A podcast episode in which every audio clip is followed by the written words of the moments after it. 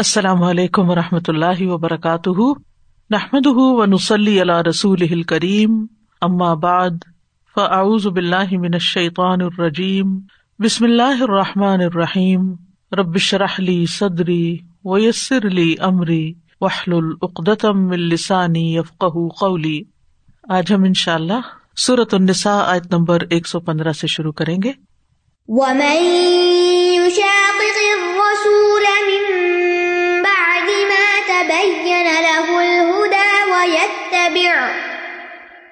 ويتبع غير سبيل المؤمنين نوله ما تولى ونصله جهنم وساءت مصيرا اور جو کوئی اس کے بعد کہ ہدایت اس کے لیے واضح ہو گئی، رسول کی مخالفت کرے اور مومنوں کے راستے کے علاوہ کسی کے راستے کی پیروی کرے یعنی کسی اور کے راستے کی پیروی کرے تو ہم اسے اسی طرف پھیر دیں گے، جدھر وہ پھر گیا اور ہم اسے جہنم میں جلائیں گے، اور وہ کتنی بری لوٹنے کی جگہ ہے۔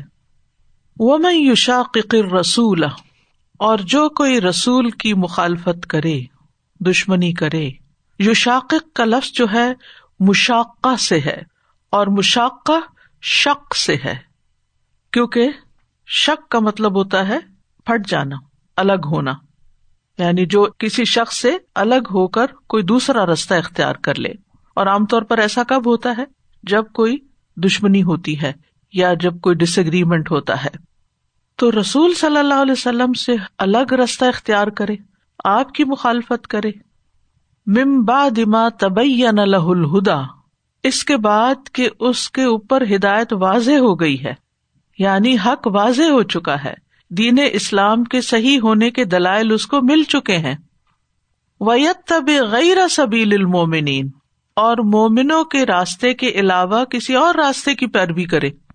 اور مومنوں سے مراد یہاں صحابہ کرام ہے کیونکہ رسول صلی اللہ علیہ وسلم کے مقابلے میں آپ کے ساتھ ہی مومن ہے جو آپ پر ایمان لائے۔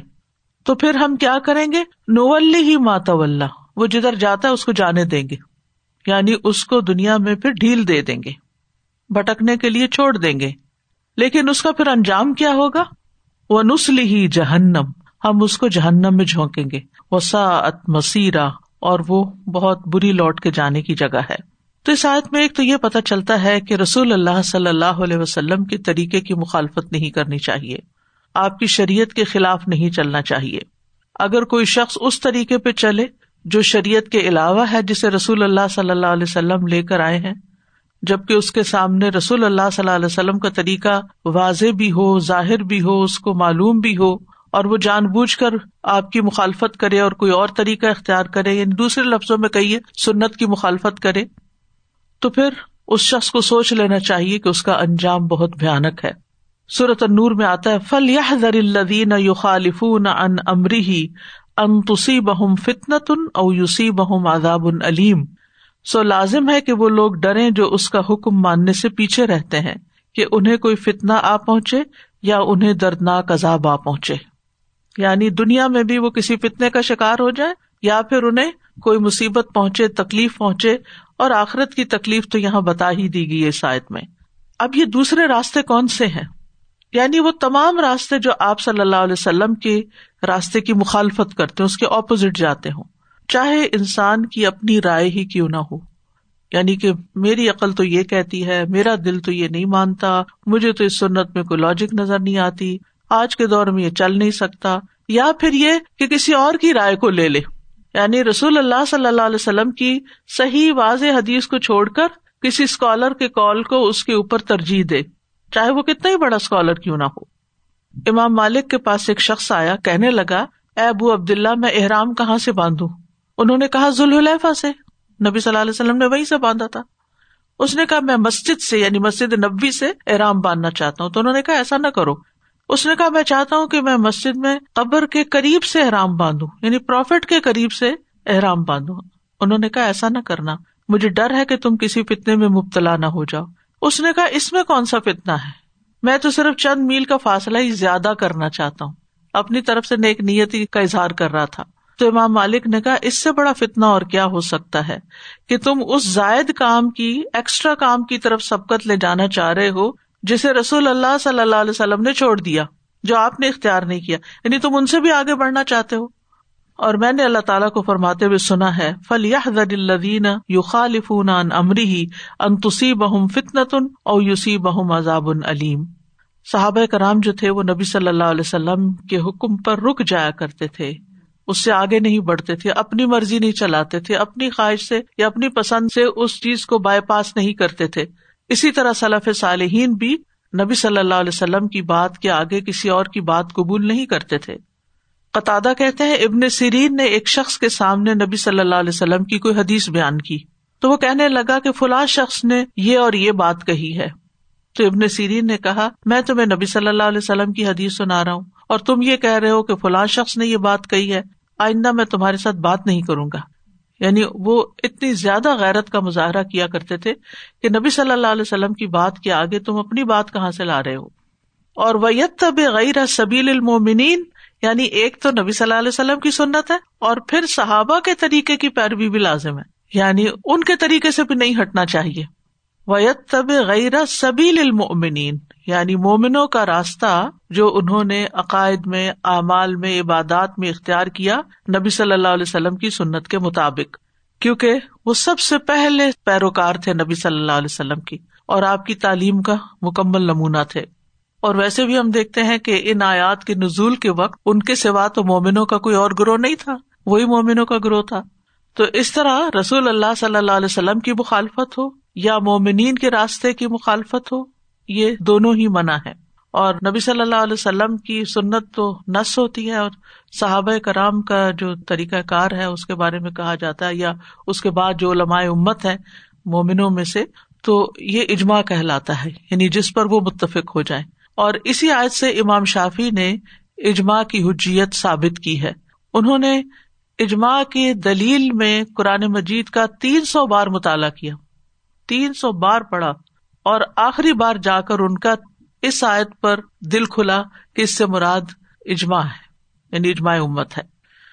اور ویسے بھی ہمیں قرآن مجید میں صحابہ کرام کی اتباع کرنے کا حکم دیا گیا ہے، بلکہ ان کی فضیلت بتائی گئی ہے کہ جو ان کی اتباع کرے و سابقون الاولون من المہاجرین اول انصار ولدین بے احسان ردی اللہ عنہم و ردو ان وہ مہاجر اور انصار جنہوں نے سب سے پہلے ایمان لانے میں سبقت کی، وہ تو وہی سبیل المومنین، ان کا راستہ، اور وہ لوگ جنہوں نے آسن طریقے پر ان کی اتباع کی، وہ ہم لوگ ہیں۔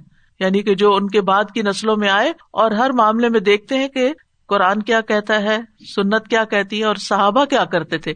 انہوں نے اس طرح کے مسائل میں کون سی رائے اختیار کی؟ اللہ ان سب سے راضی ہوا اور وہ اللہ سے راضی ہو گئے۔ یعنی اگر ہم چاہتے کہ قیامت کے دن ہم نبی صلی اللہ علیہ وسلم کے ساتھ اٹھے اور صحابہ کے ساتھ اٹھے ان کے گروہ کے ساتھ ہوں، تو پھر دنیا میں انہیں کے طریقوں کی پیروی کرنی ہوگی۔ امبیا کے بعد سب سے بڑا مقام جو ہے وہ صحابہ کا ہے۔ عبداللہ بن مسعد کہتے ہیں، بے شک اللہ نے اپنے بندوں کے دلوں پہ نظر فرمائی، تو محمد صلی اللہ علیہ وسلم کے دل کو بندوں کے دلوں میں سب سے بہتر پایا۔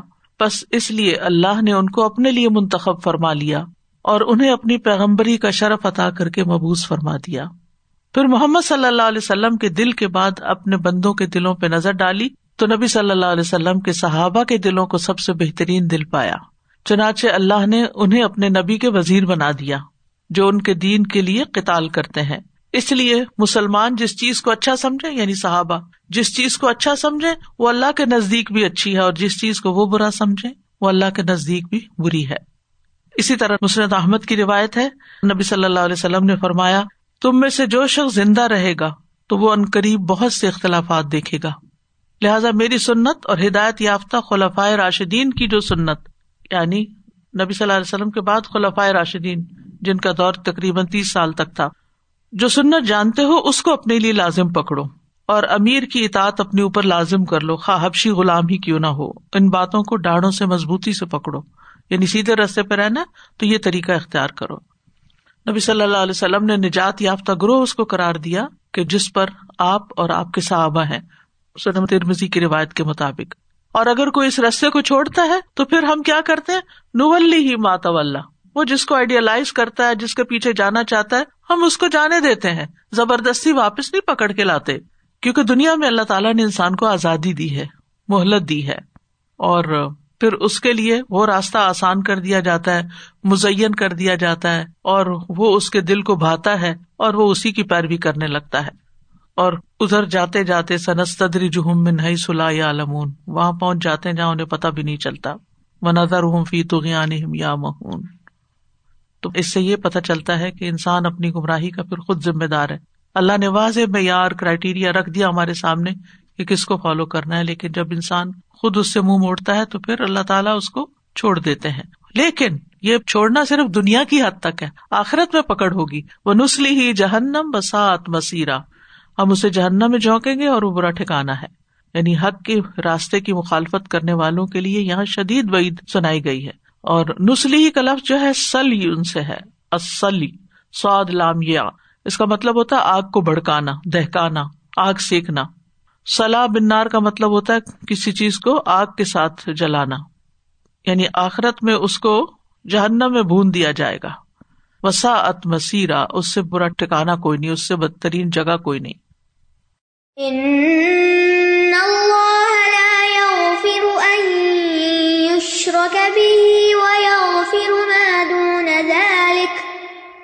وَيَغْفِرُ مَا دُونَ ذَلِكَ لِمَن وَمَن يُشْرِكْ بِاللَّهِ فَقَدْ ضَلَّ ضَلَالًا بَعِيدًا بے شک اللہ نہیں بخشے گا کہ اس کے ساتھ کسی کو شریک ٹھہرایا جائے، اور جو اس کے علاوہ ہوگا وہ بخش دے گا، جس کے لیے وہ چاہے گا۔ اور جو کوئی اللہ کے ساتھ شریک ٹھہرائے، تو یقیناً وہ گمراہی میں بہت دور بھٹک گیا۔ قرآن مجید کی آیت ان آیات میں سے ایک ہے جو انسان کو پر امید کر دیتی ہیں۔ اسی طرح سورت النساء کی آیت نمبر فورٹی ایٹ بھی ہے۔ ان اللہ لا یغفر ان یشرک به و یغفر ما دون ذلك لمن یشاء ومن یشرک باللہ فقد افترا اسم نظیما بے شک اللہ اس بات کو نہیں بخشے گا کہ اس کا شریک بنایا جائے اور وہ بخش دے گا جو اس کے علاوہ ہے، جسے چاہے گا۔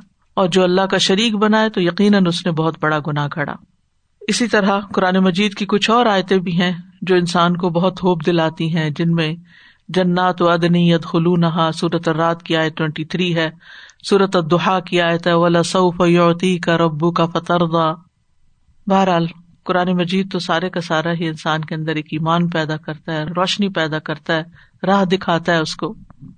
تو یہاں فرمائے ان اللہ اللہ یغفر ان یشرک بھی یقیناً اللہ معاف نہیں کرے گا، بخشے گا نہیں اس بات کو کہ اس کے ساتھ کسی کو شریک ٹھہرایا جائے۔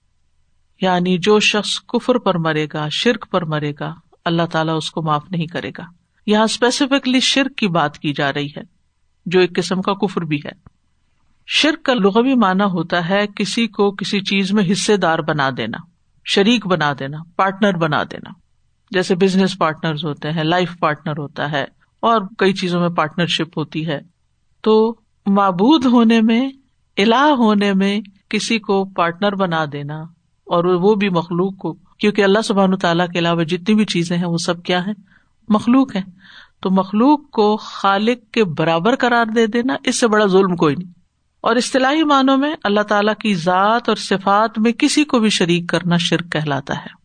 چاہے وہ مٹی اور پتھر کے بت ہوں، چاہے وہ انسان ہو چاہے وہ کوئی بھی آبجیکٹ ہو۔ کیونکہ بات صرف انسانوں اور پتھروں تک نہیں رہ گئی، لکڑی بھی اور ہر مٹیریل کے بت بنتے ہیں اور اس کے علاوہ جانوروں میں سے بھی کئی جانوروں کو بت بنایا ہوا اور پوجا جا رہا ہے۔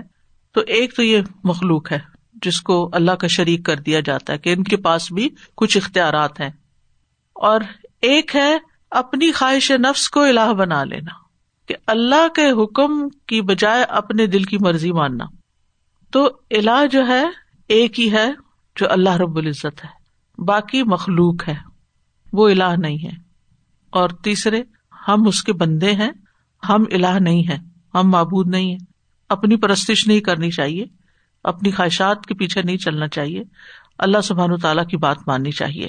تو شرک کی تین بڑی اقسام بتائی جاتی ہیں۔ نمبر ایک، ربوبیت میں شرک۔ یعنی اگر کوئی یہ کہے کہ اللہ کے ساتھ کوئی اور بھی خالق، مالک، مدبر ہے، تو وہ شرک کرتا ہے۔ پھر الوحیت میں شرک یعنی اللہ کے علاوہ کسی اور کو معبود سمجھنا، اس کے آگے عبادت کے ریچول بجا لانا، جیسے سجدہ کرنا کسی کے آگے، یا اس سے دعا مانگنا کہ آپ ہماری بگڑی بنائے ٹھیک ہے؟ یا پھر اس کے نام پر کچھ ذبح کرنا، کیونکہ ان نہ سلاتی و نسخی و ماہیا و مماتی اللہ رب العالم تو سلاد اللہ کے علاوہ کسی اور کے لیے نہیں ہو سکتی اسی طرح قربانی بھی اللہ کے علاوہ کسی اور کے لیے نہیں ہوگی۔ اور زندگی میں کوئی بھی کام جو ہم کرتے ہیں ماہیا وہ بھی کسی اور کے نام پر نہیں، اور اسی طرح مرنا بھی کسی اور کے نام پر نہیں۔ چاہے شہید ہی کیوں نہ ہو وہ ریا کاری ہے، وہ شرک اصغر ہے، ٹھیک ہے؟ اور قیامت کے دن ایسے ریا کاروں کو لایا جائے گا اور سب سے پہلے جاننا میں جھونکا جائے گا۔ اسی وجہ سے۔ تو اسی طرح توحید اسماء و صفات میں شرک، کہ اگر کوئی یہ سمجھے کہ اللہ کی صفات میں کوئی اس جیسا اور بھی ہے، یا اللہ سبحان تعالیٰ کے بارے میں ایسی باتیں سوچے کہ جیسے کسی مخلوق کے بارے میں سوچتے ہیں۔ مثلاً کوئی کہے کہ اللہ تعالیٰ عرش پر ایسے مستوی ہے جیسے انسان کسی تخت پر بیٹھا ہوتا ہے نوز باللہ، یہ تصور بھی نہیں لانا چاہیے۔ اسی طرح جب یہ آتا ہے کہ آسمان دنیا پہ اللہ تعالیٰ نازل ہوتے ہیں، تو یوں انسان سوچے کہ وہ کوئی جیسے چھت سے نیچے اترتا ہے، ایسا نہیں ہے۔ اللہ سبحان تعالیٰ کے بارے میں یاد رکھیے لئی سا مسلی ہی شعی جب کوئی خیال ذہن میں آئے نا، اللہ کا نام لے کے کوئی چیز آ جائے، اس کو نگیٹ کر دیں۔ اور اللہ نور اس سماواتی والا ٹھیک ہے؟ تو ہر چیز کو اپنے ذہن سے وائپ آؤٹ کرے ورنہ وہ چیز کیا بن گئی؟ ساتھ شریک ہو گئی۔ وہ نہیں ہے اللہ، جو آپ کے اندر خیال میں کوئی چیز سمائی ہوئی ہے۔ ہر شخص بچپن میں نا ایک کوئی پکچر بنا لیتا ہے اپنے ذہن میں اللہ کی، جو بچوں کو اللہ کے بارے میں بتاتے ہیں۔ تو اس کو نکالنا ہے کہ وہ نہیں ہے۔ یعنی یہ سوچنا بھی کہ کوئی اور چیز اللہ کی طرح ہے، وہ ہے ہی نہیں۔ جو چیز آئے آپ کا نہیں اللہ تعالیٰ ایسا نہیں ہے، ایسا نہیں ہے، ایسا نہیں ہے۔ ٹھیک ہے؟ وہ پھر مادون ادالی کلیم وہ بخش دے گا اس کے علاوہ جو بھی ہوگا جس کو چاہے گا۔ یعنی شرک کے علاوہ گناہوں کی معافی اللہ کی مشیت کے تحت ہے۔ اللہ چاہے گا تو معاف کر دے گا۔ چاہے گا تو ان سے درگزر کرے گا اور ان کو جنت میں داخل کر دے گا۔ چاہے گا تو پہلے عذاب دے گا، پھر جنت میں لے جائے گا۔ ٹھیک ہے؟ لیکن یہ یاد رکھیے کہ اللہ تعالیٰ کی مغفرت بہت وسیع ہے۔ ہر چیز کے اوپر چھائی ہوئی ہے۔ قرآن مجید میں آتا ہے، ان نہ ربا کا واس المغفرا انسان اپنی جان پہ کوئی ظلم کر لیتا ہے یا کسی پہ کوئی ظلم کر لیتا ہے، پھر اس کو شرمندگی ہوتی ہے، ندامت ہوتی ہے۔ تو اس کو کیا چاہیے؟ اللہ تعالیٰ سے معافی مانگ لے۔ تو اللہ تعالیٰ اس کو معاف کر دے گا، جس کو اللہ چاہے گا۔ وہ اللہ کا فیصلہ ہے۔ وہ جانتا ہے کہ یہ سچے دل سے توبہ کر رہا ہے یا پھر کیا کر رہا ہے؟ اوپر اوپر سے بات کر رہا ہے، یہ صرف زبانی کلامی باتیں ہیں اور دل اس کا کوئی نہیں ہے اس طرف۔ تو پھر ہمارا فیصلہ نہیں ہے، فیصلہ اللہ کا ہے کہ کس کو معاف کرنا اور کس سے نہیں۔ لیکن یہ یاد رکھیے کہ بڑے سے بڑا گنا معاف ہو جاتا ہے۔ اللہ سے پر امید رہیے۔ ومئی شرک بلّہ فقط دل دلال بعیدا۔ اور جو اللہ کے ساتھ کسی کو شریک ٹھہرائے گا تو وہ تو یقیناً بہت دور تک بھٹک گیا۔ یعنی وہ تو گمراہی کی حدیں پار کر گیا۔ تو اس سے کیا پتا چلتا کہ شرک کرنا گمراہی ہے اور گمراہی کا بھی حد سے نکلنا۔ قرآن مجید میں کئی جگہ پر شرک کرنے والوں کی مذمت کی گئی، جیسے یہاں پر کہ وہ بھٹکے ہوئے حد سے نکلے میں۔ اور شرک ایک ناقابل معافی گناہ ہے۔ مشرق کے اعمال بھی قبول نہیں ہوتے۔ پھر اسی طرح شرک کا کوئی کفارہ بھی نہیں ہے۔ اور جان بچانے کی خاطر بھی شرک نہیں کرنا چاہیے۔ ابو دردا کہتے ہیں، مجھے میرے خلیل صلی اللہ علیہ وسلم نے وسیعت فرمائی کہ تم اللہ کے ساتھ کسی بھی چیز کو شریک نہ ٹھہرانا، اگرچہ تمہارے ٹکڑے کر دیے جائیں یا یہ کہ تمہیں جلا دیا جائے۔ شرک نہ کرنا۔ تو ہمیں شرک سے بچنے کے لیے دعا بھی کرنی چاہیے کہ اللہ اعوذ کا من ان اشری کا بکا و انا عالم، و اعوذ بکا من ان اشری کا بکا و انا لا عالم۔ کہ اللہ اس شرک سے بھی میں تیری پناہ میں آتی ہوں، جس کے بارے میں جانتی ہوں، اور جس کو میں جانتی بھی نہیں۔ میں اس کا ارتقاب ہی نہ کروں، دونوں قسم کا۔ آپ ہی مجھے پناہ میں رکھیے، حفاظت میں رکھیے۔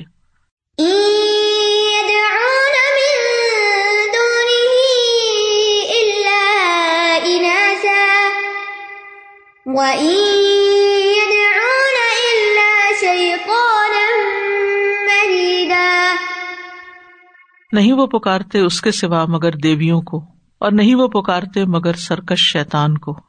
اب شرک کی قسم بتائی جا رہی ہے جو اہل عرب کے ہاں تھی۔ اہل مکہ کیا کرتے تھے؟ وہ کیسا شرک کرتے تھے؟ ان یا دونا نہیں وہ پکارتے۔ ان کے بعد اگر اللہ آئے نا تو ان کا مانا نہیں ہو جاتا۔ ہے نہیں وہ پکارتے من دون ہی اس کے سوا۔ کس کے سوا؟ اللہ کے سوا۔ اللہ اناسا مگر عورتوں کو۔ اناس انسا کی جمع ہے نا۔ یعنی دیویاں مراد ہیں یا ان کے جو بت تھے۔ وہ عید اون اللہ شیتان مریدا اور وہ سرکش شیتان کو بھی پکارتے۔ یعنی انہوں نے ایک طرف بتوں کو، دیویوں کو اللہ کا شریک ٹھہرایا ہوا، بنایا ہوا، اور دوسری طرف شیتان کو بھی۔ رائٹ یہ مختصر مانا ہے اس کا۔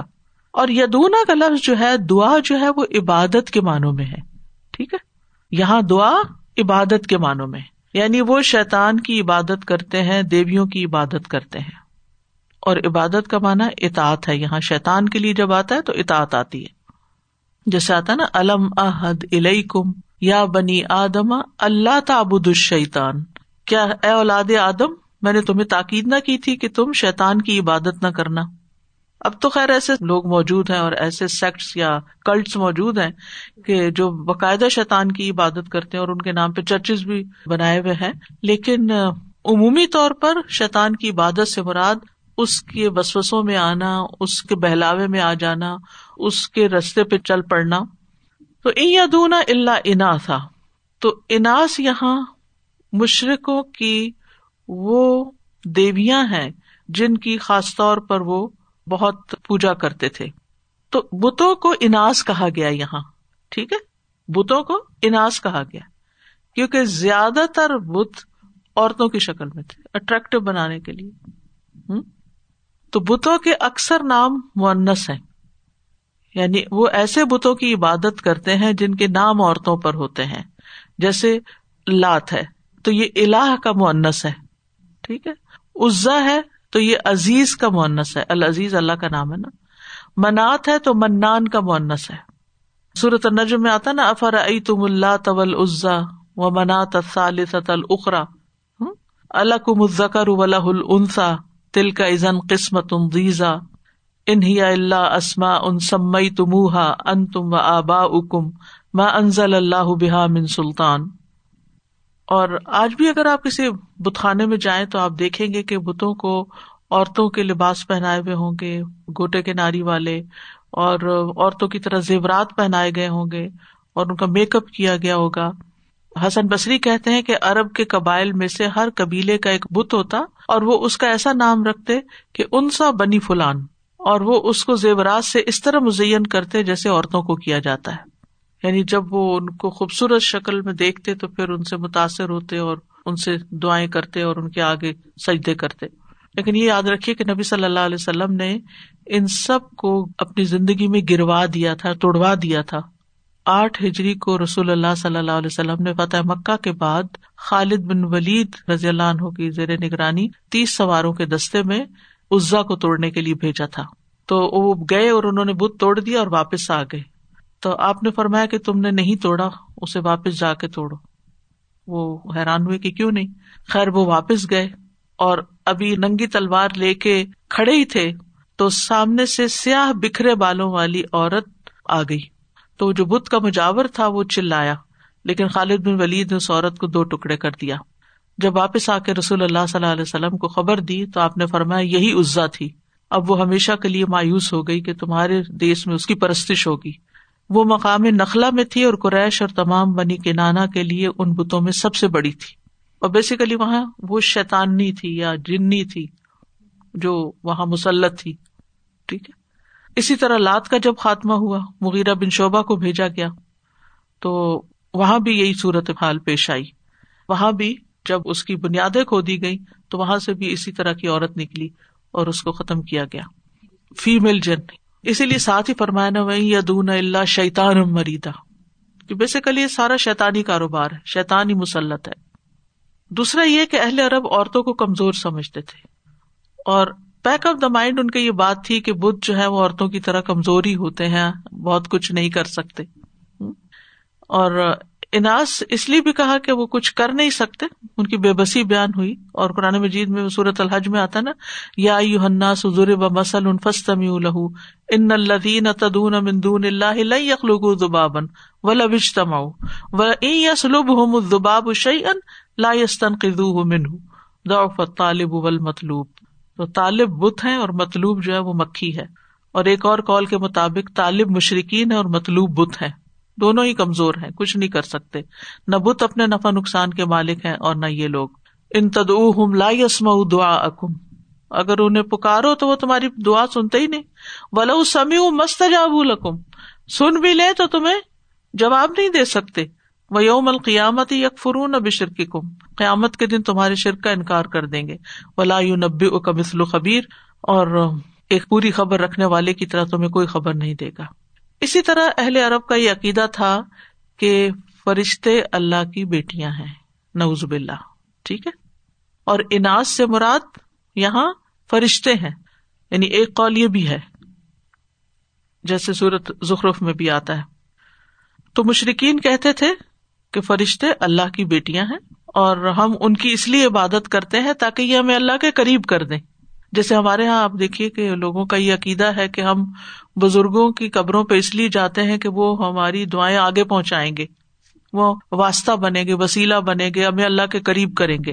تو انہوں نے فرشتوں کو اپنا رب بنا لیا اور لڑکیوں جیسی ان کی تصویریں بنا لی، پھر انہیں زیور پہناتے، پھر وہ اپنے آپ کو مطمئن کرتے۔ ابن کثیر کہتے ہیں کہ انہیں زیور پہناتے اور کہتے کہ یہ اللہ کی ان بیٹیوں یعنی فرشتوں کے ساتھ مشابت رکھتی ہیں جن کی ہم پوجا کرتے۔ کیا انہوں نے پیدائش دیکھی تھی ان کی؟ کہ وہ فرشتے کیسے ہیں جن کی شباہت میں انہوں نے یہ تصویریں بنائی ہوئی ہیں۔ اور فرشتے جو ہیں وہ قیامت کے دن اپنی عبادت سے پورا انکار کر دیں گے۔ و یوم یحشر ہم جمی انتم یقول الملا اکتی احا کم کانو یا بدون جس دن اللہ تعالیٰ سب کو جمع کرے گا، پھر فرشتوں سے کہے گا، کیا یہ لوگ تمہاری ہی عبادت کیا کرتے تھے؟ وہ کہیں گے، تو پاک ہے، تو ہمارا دوست ہے، نہ کہ وہ۔ بلکہ وہ جنوں کی عبادت کرتے تھے، ان کے اکثر انہیں پر ایمان رکھتے تھے۔ اسی طرح ایک اور معنی اناس کا یہ بھی کیا گیا ہے۔ حسن بصری کہتے ہیں کہ اناس سے مراد ہر وہ چیز ہے جس میں روح نہ ہو، خشک لکڑی، بے جان پتھر۔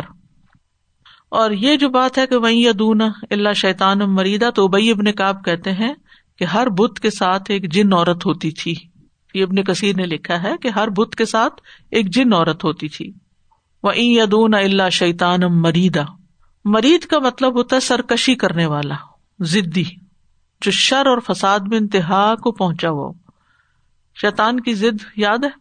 اچھا ایک بات یاد رکھیے کہ شیتان جو ہے وہ جنوں میں سے، اور جن جو ہے وہ آگ سے پیدا ہوئے تو جن اور شیتان میں کیا فرق ہے؟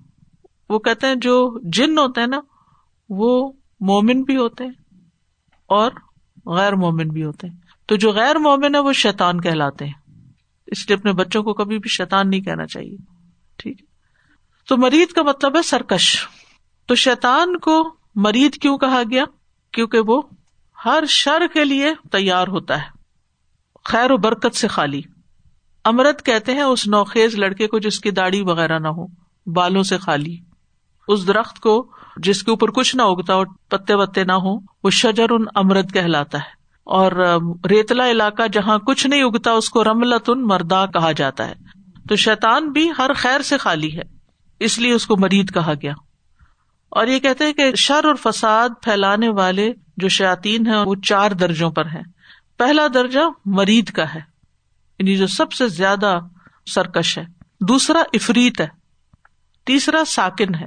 ساکن کا مطلب سکونت اختیار کرنے والا، جو گھروں میں رہتا ہے۔ چوتھا جنی ہے یعنی جن۔ افرید جو ہے، مرید کے تحت ہوتا ہے اور جنی جو ہے، وہ ساکن کے تحت ہوتا ہے۔ وہ اللہ عالم۔ یہ لوگوں کی بنائی ہوئی تقسیم ہے، علماء کی۔ تو شیطان کیا کرتا ہے؟ انسان کے لیے غیر اللہ کی عبادت کو مزین کر دیتا ہے، خوبصورت بنا دیتا ہے۔ لہذا لوگ اس طرف چل پڑتے ہیں۔ انسان جو ہے، وہ جنوں کی عبادت کرتے ہیں، جس کا تذکرہ صورت الجن میں بھی ہوتا ہے۔ یعنی بعض انسان، وہ کہتے ہیں نا کہ انہوں نے ہماری سرکشی کو اور بڑھا دیا۔ وہ ان حکان رجال امن النس یا ادون برجال امن الجن فزاد رحقا۔ ابن زید کہتے ہیں، اسلام سے پہلے زمانے جاہلیت میں جب کوئی آدمی کسی جنگل یا وادی میں پڑاؤ ڈالتا تو کہتا، میں اس وادی کے جنوں کے سردار کی پناہ میں آتا ہوں۔ یعنی ان سے ڈرتے تھے اور ان سے مدد مانگتے اور ان کے آگے پوجا پاٹ کرتے تو اس سے شیتانوں کی سرکشی اور زیادہ بڑھ گئی۔ تو شیتان کی عبادت میں باقاعدہ عبادت بھی شامل ہے، دعائیں کرنا بھی شامل ہے اور ان کی اطاعت وغیرہ کرنا۔